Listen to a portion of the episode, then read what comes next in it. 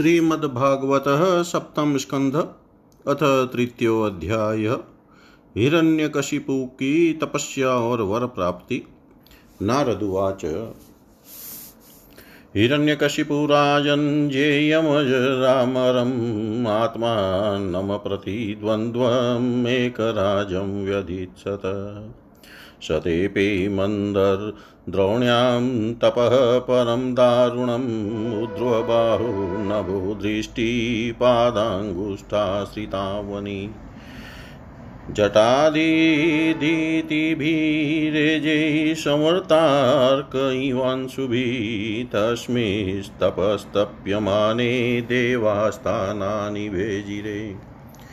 तस्य मूर्धन समुद्भूतः सद्धूमोऽग्निस्तपोमय तिर्यगुद्रमदलोको कानत्पद्विश्ववगिरित् चक्षुभुनद्युदन्वन्तः सद्विपाद्रिश्च चालभू निपेतुषग्रहास्तारा जज्वलुश्च दिशो दश तेन तप्ता दिवं त्यक्त्वा ब्रह्मलोकं ययुषुरा धात्रे विज्ञापयामाशु देवदेव जगत्पथे। दैत्येन्द्रियतपसा तप्ता दिवि स्थातुं न शक्नुम, तस्य चोपशमं भूमन् विदेहि यदि मन्यसे। लोकान् यावनङ्क्ष्यन्ति बलिहारास्त्वभाविभू। तस्यायं किल सङ्कल्पश्चरतो दुश्चरं तप श्रूयतां किं न विदितस्त्वाथापि निवेदित।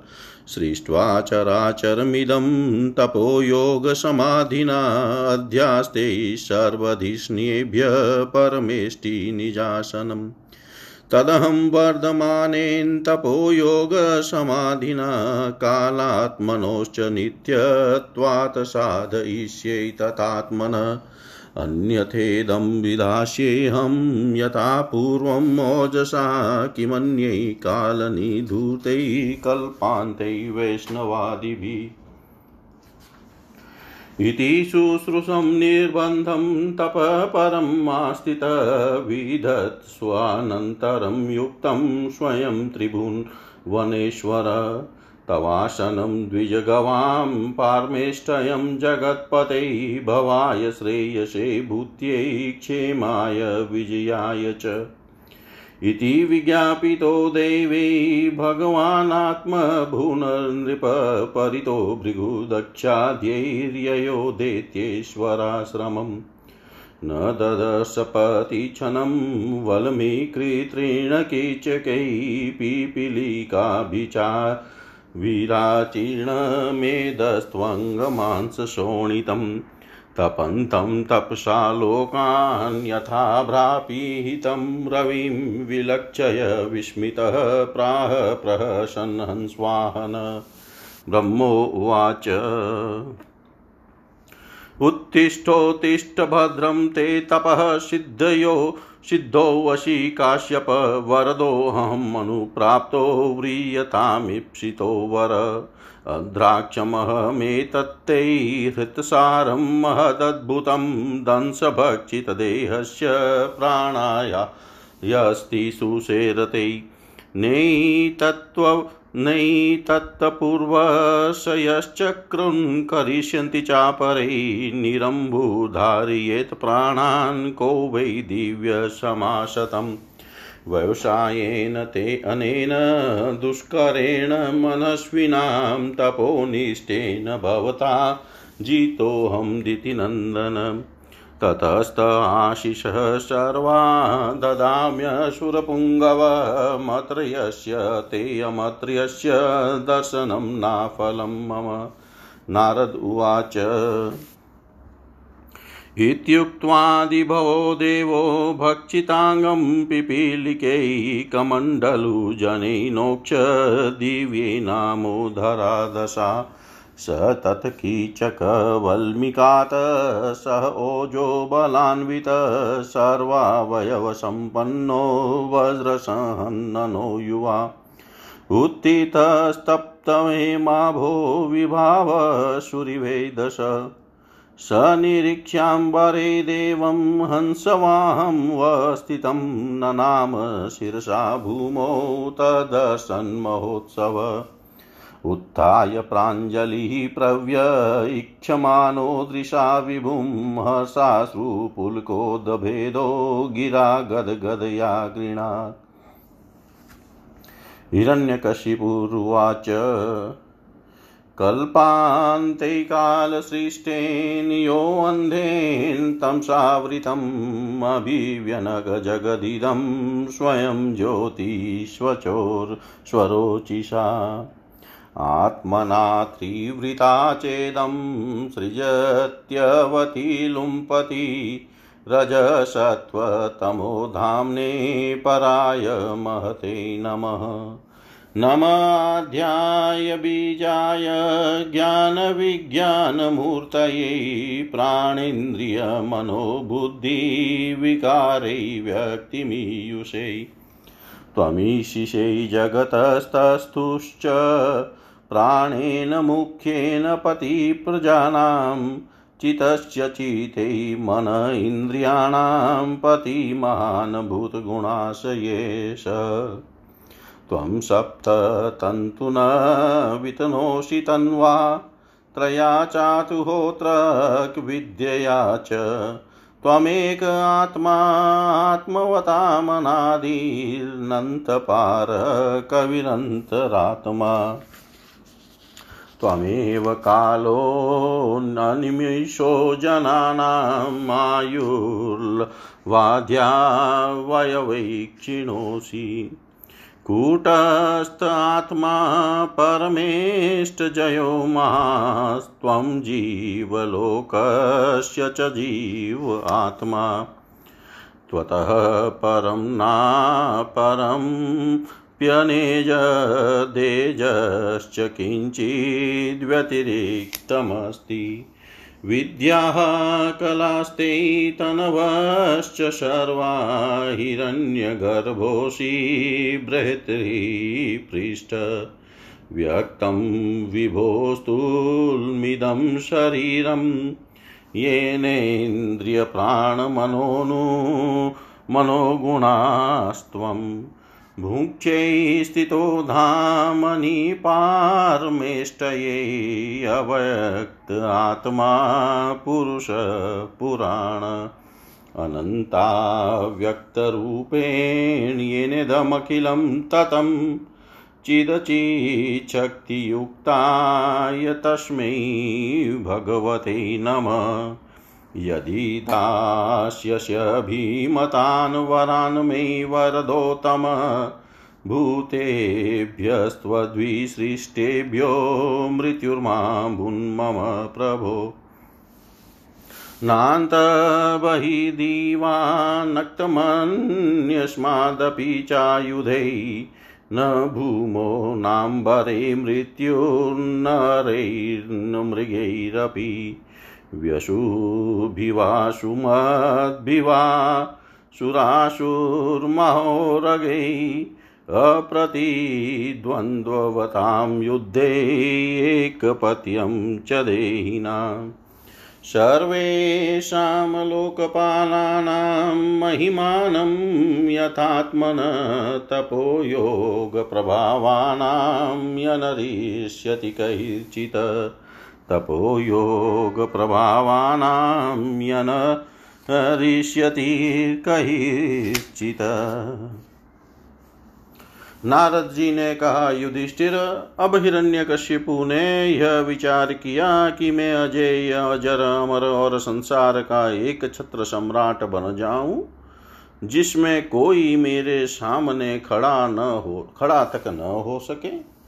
इसके लिए वह मंद्राचल की एक घाटी में जाकर अत्यंत दारुण तपस्या करने लगा।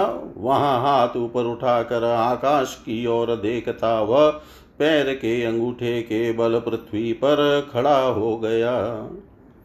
उसकी जटाएँ ऐसी चमक रही थी जैसे प्रलय काल के सूर्य की किरणें। जब वह इस प्रकार तपस्या में संलग्न हो गया, तब देवता लोग अपने अपने स्थानों और पदों पर पुनः प्रतिष्ठित हो गए। बहुत दिनों तक तपस्या करने के बाद उसकी तपस्या की आग धुएँ के साथ सिर से निकलने लगी। वह चारों ओर फैल गई और ऊपर नीचे तथा अगल बगल लोकों को जलाने लगी। उसकी लपट से नदी और समुद्र खौलने लगे। द्वीप और पर्वतों के सहित पृथ्वी डगमगाने लगी। ग्रह और तारे टूट टूट कर गिरने लगे और तथा दसों दिशाओं में मानो आग लग गई। हिरण्य हिरण्यकशिपु की उस तपोमयी आग की लपटों से स्वर्ग के देवता भी जलने लगे। वे घबरा कर स्वर्ग से ब्रह्मलोक में गए और ब्रह्मा जी से प्रार्थना करने लगे। हे देवताओं के भी आराध्य देव जगतपति ब्रह्मा जी, हम लोग हिरण्य हिरण्यकशिपु के तप की ज्वाला से जल रहे हैं। अब हम स्वर्ग में नहीं रह सकते। हे अनंत, हे सर्वाध्यक्ष, यदि आप उचित समझे तो अपनी सेवा करने वाली जनता का नाश होने के पहले ही यह ज्वाला शांत कर दीजिए। भगवान, आप सब कुछ जानते ही हैं, फिर भी हम अपनी ओर से आपसे ये निवेदन कर देते हैं कि वह किस अभिप्राय से यह घोर तपस्या कर रहा है। सुनिए, उसका विचार है कि जैसे ब्रह्मा जी अपनी तपस्या और योग के प्रभाव से इस चराचर जगत की सृष्टि करके सब लोकों से ऊपर सत्य लोक में विराजते हैं, वैसे ही मैं भी अपनी उग्र तपस्या और योग के प्रभाव से वही पद और स्थान प्राप्त कर लूँगा। क्योंकि समय असीम है और आत्मा नित्य है। एक जन्म में नहीं, अनेक जन्म, एक युग न सही, अनेक युगों में। अपनी तपस्या की शक्ति से मैं पाप पुण्यादि के नियमों को पलट कर इस संसार में ऐसा उलट फेर कर दूँगा जैसे पहले कभी नहीं था। वैष्णवादि पदों में तो रखा ही क्या है, क्योंकि कल्प के अंत में उन्हें भी काल के गाल में चला जाना पड़ता है। यद्यपि वैष्णव पद वैंकुटादि नित्य धाम अविनाशी है, परंतु हिरण्यकशिपु अपनी आसुरी बुद्धि के कारण उनको कल्प के अंत में नष्ट होने वाला ही मानता था। तामसी बुद्धि में सब बातें विपरीत ही दिखा करती है। हमने सुना है कि ऐसा हट करके ही वह घोर तपस्या में जुटा हुआ है। आप तीनों लोकों के स्वामी हैं, अब आप जो उचित समझे वही करें। ब्रह्मा जी आपका यह सर्वश्रेष्ठ परमेष्टि पद ब्राह्मण एवं गौ की वृद्धि, कल्याण, विभूति, कुशल और विजय के लिए है। यदि यह हिरण्य कशिपु के हाथ में चला गया तो सजनों पर संकटों का पहाड़ टूट पड़ेगा। युधिष्ठिर, जब देवताओं ने भगवान ब्रह्मा जी से इस प्रकार निवेदन किया, तब वे भृगु और दक्ष आदि प्रजापतियों के साथ हिरण्यकशिपु के आश्रम पर गए। वहाँ जाने पर पहले तो वे उसे देख ही न सके, क्योंकि दीमक की मिट्टी घास और बांसों से उसका शरीर ढक गया था। चिंटियाँ उसकी मेदा, त्वचा, मांस और खून चाट गई थी। बादलों से ढके हुए सूर्य के समान वह अपनी तपस्या के तेज से लोगों को तपा रहा था। उसको देखकर ब्रह्मा जी भी विस्मित हो गए। उन्होंने हँसते हुए कहा ब्रह्मा जी ने कहा, बेटा हिरण्यकशिपु, उठो उठो। तुम्हारा कल्याण हो। कश्यप नंदन अब तुम्हारी तपस्या सिद्ध हो गई। मैं तुम्हें वर देने के लिए आया हूँ। तुम्हारी जो इच्छा हो, बेखटके मांग लो। मैंने तुम्हारे हृदय का अद्भुत बल देखा। रे डांसों ने तुम्हारी देह खा ली है, फिर भी तुम्हारे प्राण हड्डियों के सहारे टिके हुए हैं। ऐसी कठिन तपस्या न तो पहले किसी ऋषि ने की थी और न आगे ही कोई करेगा। भला ऐसा कौन है जो देवताओं के सौ वर्ष तक बिना पानी के जीता रहे? बेटा हिरण्यकशिपु तुम्हारा यह काम बड़े बड़े धीर पुरुष भी कठिनाई से कर सकते हैं। तुमने इस तपोनिष्ठा से मुझे अपने वश में कर लिया है। दैत्य शिरोमणे, इसी से प्रसन्न होकर मैं तुम्हें जो कुछ मांगो दिए देता हूँ, तुम तो मरने वाले और मैं अमर हूँ। मैं हूँ अमर, अतः तुम्हें मेरा यह दर्शन निष्फल नहीं हो सकता। नारद जी कहते हैं, युधिष्ठिर, इतना कहकर ब्रह्मा जी ने उसके चींटियों से खाए हुए शरीर पर अपने कमंडलू का दिव्य एवं अभोग प्रभावशाली जल छिड़क दिया। जैसे लकड़ी के ढेर में से आग जल उठे, वैसे ही वह जल छिड़कते ही बाँस और दीमकों की मिट्टी के बीच से उठ खड़ा हुआ। उस समय उसका शरीर सब अवयव पूर्ण एवं बलवान हो गया था, इंद्रियों में शक्ति आ गई थी और मन सचेत हो गया था। सारे अंग वज्र के समान कठोर एवं तपाए हुए सोने की तरह चमकीले हो गए थे। वह नवयुवक होकर उठ खड़ा हुआ। उसने देखा कि आकाश में हंस पर चढ़े हुए ब्रह्मा जी खड़े हैं। उन्हें देख कर उसे बड़ा आनंद हुआ। अपना सिर पृथ्वी पर रखकर उसने उनको नमस्कार किया। फिर अंजलि बाँध कर नम्र भाव से खड़ा हुआ और बड़े प्रेम से अपने निर्निमेश नयनों से उन्हें देखता हुआ गदगद वाणी से स्तुति करने लगा। उस समय उसके नेत्रों के आनंद के आँसू उमड़ रहे थे और सारा शरीर पुलकित हो रहा था। हिरण्यकशिपु ने कहा कल्प के अंत में यह सारी सृष्टि काल के द्वारा प्रेरित तमो गुण से घने अंधकार से ढक गई थी। उस समय स्वयं प्रकाश स्वरूप आपने अपने तेज से पुनः इसे प्रकट किया। आप ही अपने त्रिगुणमयी रूप से इसकी रचना, रक्षा और संहार करते हैं। आप रजोगुण, सत्वगुण और तमोगुण के आश्रय हैं। आप ही सबसे परे और महान हैं। आपको मैं नमस्कार करता हूँ। आप ही जगत के मूल कारण हैं, ज्ञान और विज्ञान आपकी मूर्ति है। प्राण इंद्रिय, मन और बुद्धि आदि विकारों के द्वारा आपने अपने को प्रकट किया है। आप मुख्य प्राण सूत्रात्मा के रूप से चराचर जगत को अपने नियंत्रण में रखते हैं। आप ही प्रजा के रक्षक भी हैं। भगवान चित चेतना, मन और इंद्रियों के स्वामी आप ही हैं। पंचभूत शब्दादि विषय और उनके संस्कारों के रचयाता भी महतत्व के रूप में आप ही हैं। जो वेद होता अध्रवर्यु अधवर्यु ब्रह्मा और उद्गाता इन ऋत्विजों से होने वाले यज्ञ का प्रतिपादन करते हैं, वे आपके ही शरीर हैं, उन्हीं के द्वारा अग्निष्टोम आदि सात यज्ञों का आप विस्तार करते हैं। आप ही संपूर्ण प्राणियों के आत्मा हैं, क्योंकि आप अनादि, अनंत, अपार, सर्वज्ञ और अंतर्यामी हैं। आप ही काल है, आप प्रतिक्षण सावधान रहकर अपने क्षण लव आदि विभागों के द्वारा लोगों की आयु क्षीण करते रहते हैं, फिर भी आप निर्विकार हैं। क्योंकि आप ज्ञान स्वरूप परमेश्वर, जन्मा महान और संपूर्ण जीवों के जीवन दाता अंतरात्मा है। प्रभो, कार्य कारण चल और अचल ऐसी कोई भी वस्तु नहीं है जो आपसे भिन्न हो। समस्त विद्या और कलाएँ आपके शरीर हैं। आप त्रिगुणमयी माया से अतीत स्वयं ब्रह्म है। यह स्वर्णमय ब्रह्मांड आपके गर्भ में स्थित है। आप इसे अपने में ही, अपने में से ही प्रकट करते हैं।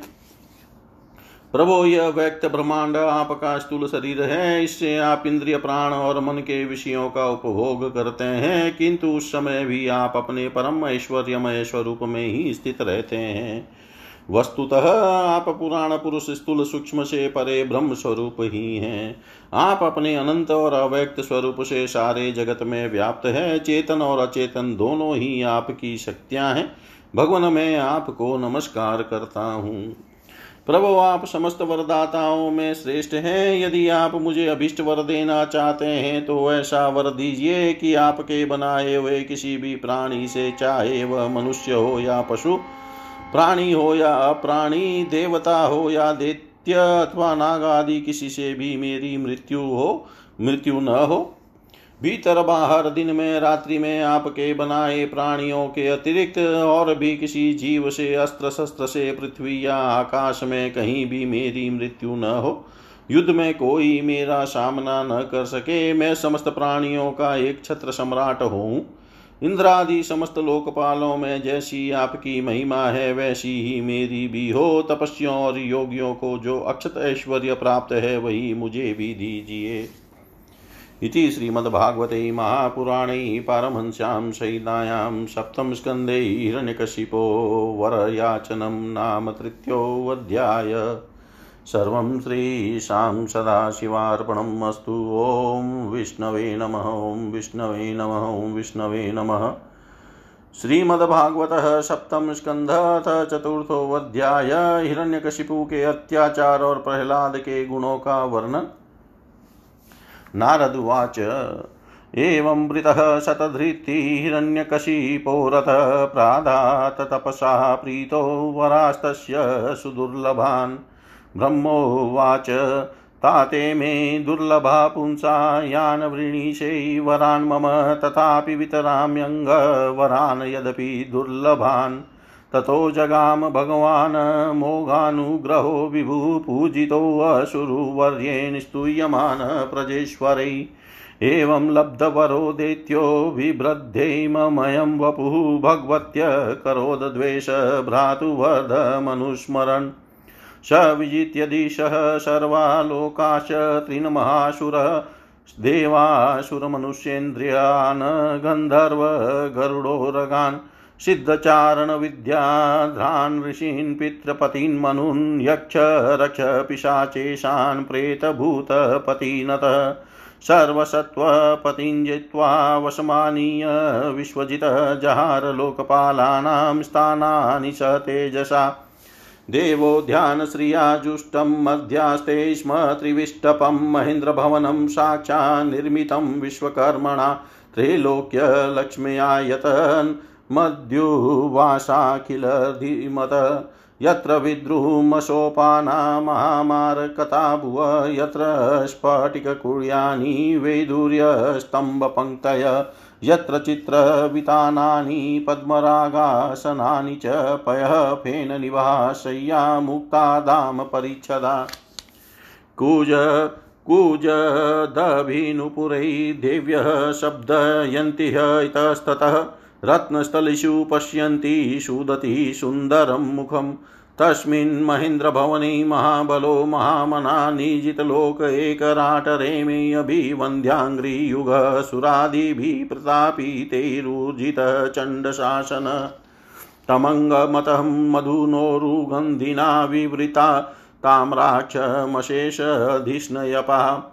उपासतोपायन् पाणिनि पाणिभिः विना त्रिभिस्तपो योगबलोजसां पदम् जगुमहेन्द्रासनमोजसा स्थितं विश्वावसुस्तुम्बुरुरश्मदादय गन्धर्वसिद्धा ऋषयोस्तु वन्मुहुर्विद्याधराप्सरश्च पाण्डव।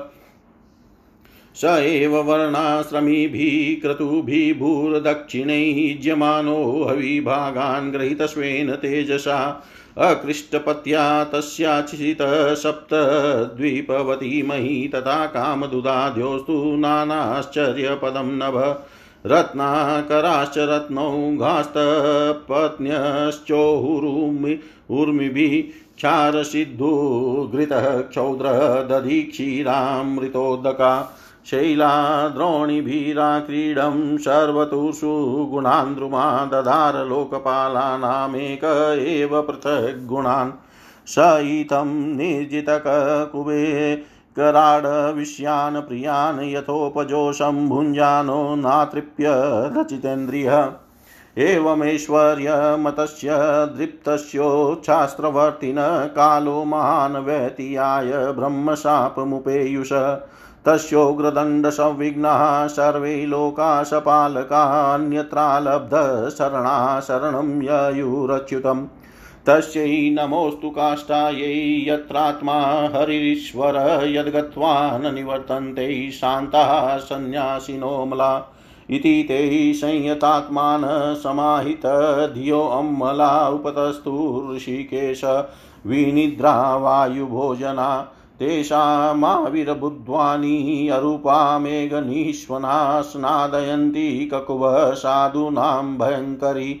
मा भीष्टविबुधश्रेष्ठा सर्वेषां भद्रमस्तु मदर्शनं हि भूताना सर्वश्रेयोपपत्तये। ज्ञातमेतस्य दौरात्म्यं दैतेयापसदस्य च तस्य शान्तिं करिष्यामि। कालं तावत् प्रतीक्षत। यदा देवेषु वेदेषु गोषु विप्रेषु साधुषु धर्मे मयि च विद्वेष स विनश्यति। निर्वे निर्वैराय प्रशान्ताय स्वसुताय महात्मने प्रह्लादाय यदा द्रुहो धनिष्यै वरोदितम् नारद उवाच इत्युक्त्वा लोकगुरूणां तं प्रणम्य दिवोकश न्यवर्तन्तगतोद्वेगा मे निरे चाशुरं हतं तस्य दैत्यपते पुत्राश्चत्वार परमाद्भुताः प्रह्लादोऽभुन्मास्तेषा गुणे महदुपासक ब्रह्मण्यशीलसम्पन्न सत्यसन्धो जितेन्द्रिय आत्मवत् सर्वभूता। नामेकः प्रियसुहृतम् दाशवत्सन्नन्तार्याङ्घ्री पितृवदिनवत्सल भ्रातृवत्सदृशे स्निग्धो गुरुष्वीश्वरभावन विद्यार्थरूपजन्माढ्यो मानस्तम्भविवर्जितः नोद्विग्नचितो व्यसनेषु निष्प्रह श्रुतेषु दृष्टेषु गुणेष्वस्तुदृक दातेन्द्रियप्राणशरीरधी सदा प्रशान्तकामो रहितासुरोऽसुर यस्मिन् महद्गुणा राजन् गृह्णन्ते कविभिमुह न ते अद्युनापि दीयन्ते यथा भगवतीश्वरे। यं साधु गाता सदसि रिपुवोऽपि सुरा नृप प्रतिमानं प्रकुर्वन्ति। किमुत्तान्ये भवादृशा। गुणैरत्नमसङ्ख्यैर्यै महात्म्यं तस्य सूच्यते। वासुदेवे भगवती यस्य नैसर्गिकी रतिः। न्यस्तक्रीडनको बालो जडवत्तन्मनस्तया कृष्णग्रहगृहीतात्मा न वेद जगदीदृशम्।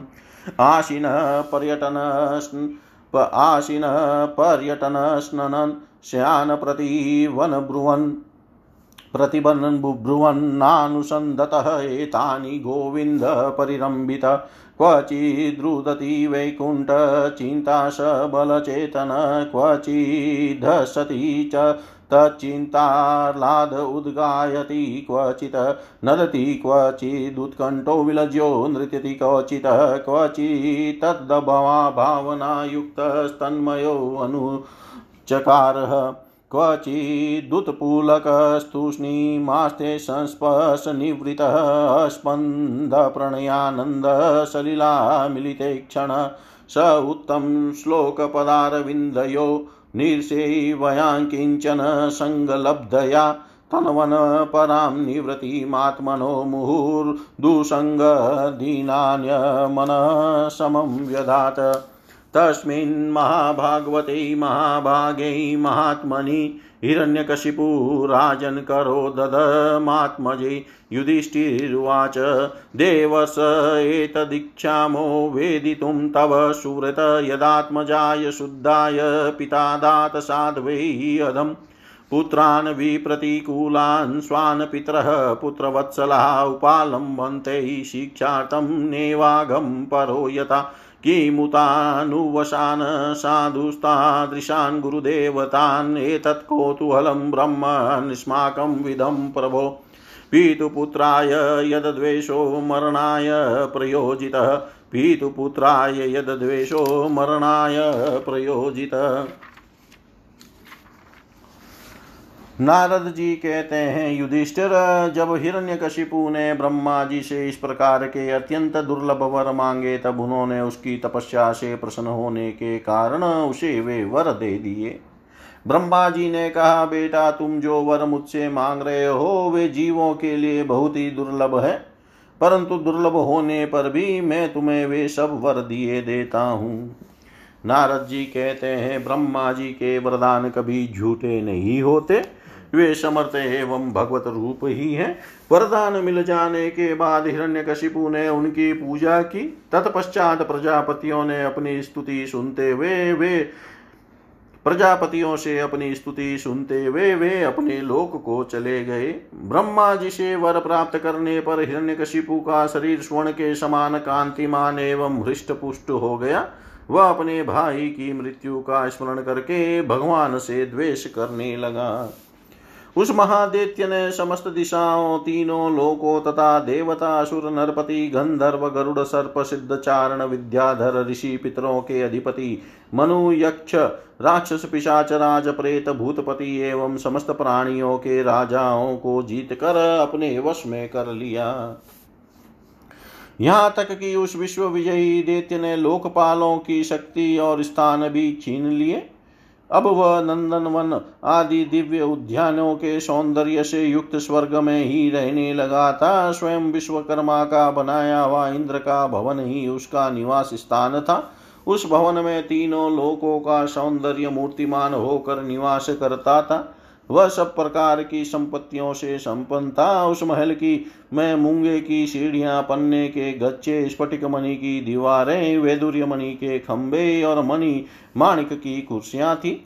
रंग बिरंगे चंदोवे तथा दूध के फेन के सम्मान सैया हैं, जिन पर मोतियों की झालरें लगी हुई थी, शोभायमान हो रही थी।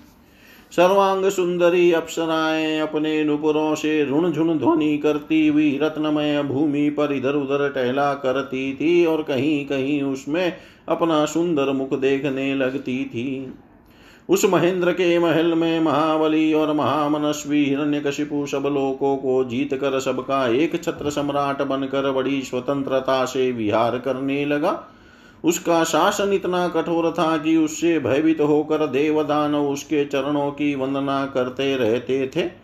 युधिष्ठिर, वह उत्कट गंध वाली मदिरा पीकर मतवाला रहा करता था। उसकी आँखें लाल लाल और चढ़ी हुई रहती। उस समय तपस्या, योग, शारीरिक और मानसिक बल का वह भंडार था। ब्रह्मा, विष्णु और महादेव के शिवा और सभी देवता अपने हाथों में भेंट ले लेकर उसकी सेवा में लगे रहते। जब वह अपने पुरुषार्थ से इंद्रासन पर बैठ गया, तब युधिष्ठिर विश्वावसु तुम्बरु तथा हम सभी लोग उसके सामने गान करते थे। गंधर्व सिद्ध ऋषिगण विद्याधर और अप्सराएँ बार बार उसकी स्तुति करती थी।